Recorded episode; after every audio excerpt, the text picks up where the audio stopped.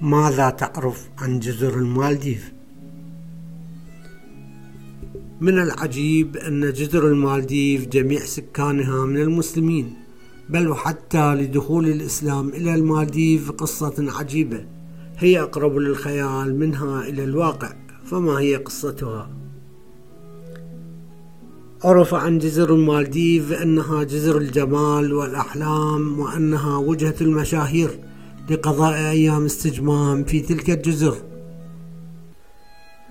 تقسم جزر المالديف طبيعيا إلى ثلاثة عشر مجموعة من الجزر. تفصل بينها بحار متسعة نسبيا ولكنها مقسمة سياسيا إلى تسعة عشر مجموعة لاعتبارات ارتأتها الحكومة لتسهيل التسيير والإدارة وجعلت على رأس كل مجموعة حاكما أو محافظا معينا. من قبل الحكومة ودير كل شؤونها على الطريقة الكونفدرالية.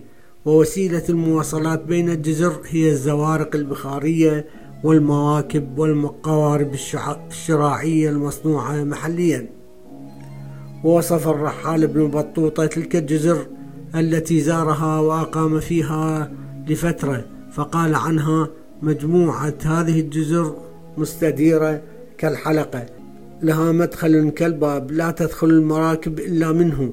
وإذا وصل المركب إلى المدخل فلا بد من دليل من أهلها يسير به إلى سائر الجزائر.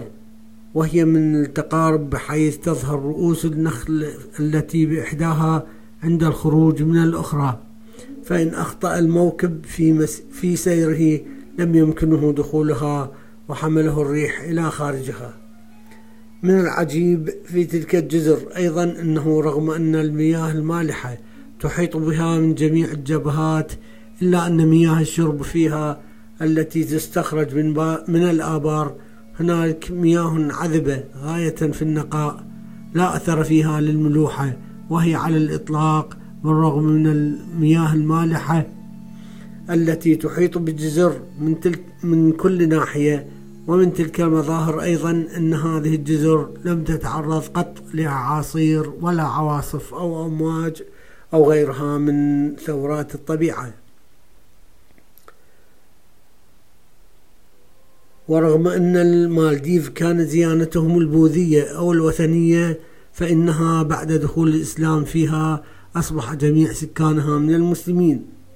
دون استثناء ليصبح بذلك الدين الرسمي لجزر المالديف هو الإسلام حيث تقدر نسبة المسلمين فيها حسب الإحصائيات التعدادية الدولية مئة بالمئة.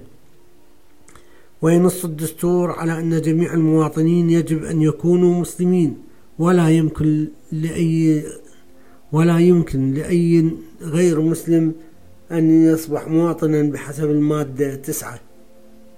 وتنص المادة الثانية على أن الجمهورية مؤسسة على مبادئ الإسلام وتنص المادة العاشرة على أنه لن يطبق أي قانون ضد مبادئ الإسلام يمكن أن يطبق في البلاد.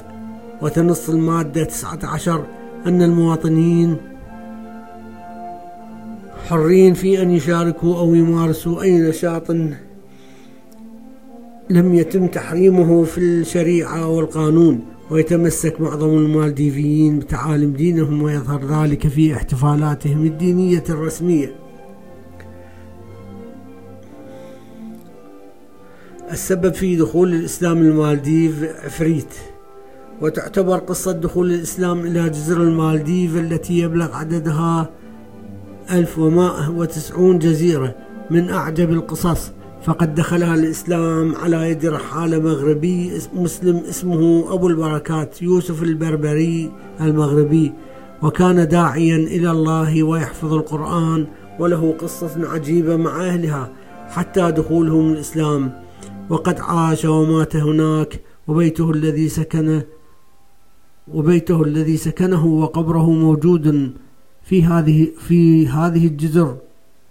ويتم زيارتهما حتى اليوم.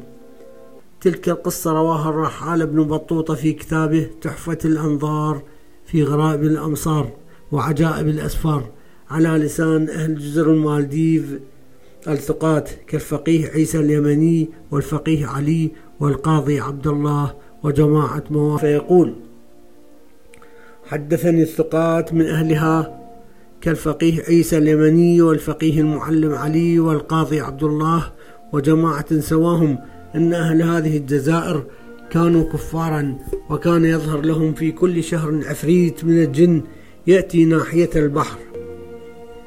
كأنه مركب مملوء بالقناديل وكانت عادتهم إذا رأوه أخذوا جارية بكرا فزينوها وأدخلوها إلى إلى بالدخانة وهي بيت الأصنام وكان مبنيا على ضفة البحر وله طاق ينظر إليه ويتركونها هناك ليلة لم يكون عند الص... ثم يأتون عند الصباح فيجدونها مفضة ميتة ولا يزالون في كل شهر يقترعون بينهم فمن أصابته القرعة أعطى بنته. ثم إنهم قدم عليهم مغربي يسمى بأبي البركات البربري وكان حافظا للقرآن العظيم فنزل بدار عجوز منهم بجزيرة المهل فدخل عليها يوما وقد جمعت أهلها وهن يبكين كأنهن في مأتم فاستفهمن عن شأنهن فلم يفهموا. فأتى ترجمان فأخبره أن العجوز كانت القرعة عليها وليس لها إلا بنت واحدة يقتلها العفريت. فقال لها أبو البركات أنا أتوجه عوضا عن بنتك بالليل وكان صناطا لا لحية له فاحتملوه تلك الليلة وأدخلوه إلى بدخانة وهو متوضي وأقام يتلو القرآن ثم ظهر ثم ظهر له العفريت من الطاق فداوم التلاوة فلما كان فما فلما كان منه بحيث يسمع القراءة غاص في البحر وأصبح المغربي وهو يتلو على حاله. فجاءت العجوز وأهلها وأهل الجزيرة ليستخرجوا البنت على عادتهم فيحرقوها. فوجدوا المغربي يتلو فمضوا به إلى ملكهم وكان يسمى شنرازة شنو رازة بفتح الشين المعجم وضم النون وواو وراء وألف وزاي وهاء. وأعلموه بخبره فعجب وعرض المغربي عليه الإسلام ورغب ورغبه فيه فقال له أقم عندنا إلى الشهر الآخر فإن فعلت كفعلك ونجوت منه ونجوت من العفريت أسلمت فأقام عندهم وشرح الله صدر الملك للإسلام فأسلم قبل تمام الشهر وأسلم أهله وأولاده وأهل دولته ثم حمل المغربي لما دخل الشهر إلى بالدخانة ولم يأت العفريت فجعل يتلو حتى الصباح وجاء السلطان والناس معه فوجدوه على حاله من التلاوة فكبروا فكسروا الأصنام وهدموا جزيرة وبعثوا إلى سائر الجزائر فأسلم أهلها وأقام أبو البركات المغربي عندهم معظما وتمذهبوا بمذهبه مذهب الإمام مالك رضي الله عنه وهو مذهب أهل المغرب وهم إلى هذا العهد يعظمون المغاربة بسببه وبني مسجدا هو معروف باسمه وقرأت على مقصورة الجامع منقوشا في الخشب أسلم السلطان أحمد شنو رازة على يد أبي البركات البربري المغربي وجعل ذلك السلطان ثلث مجابي الجزائر صدقة على أبناء السبيل إذ كان إسلامه بسببهم.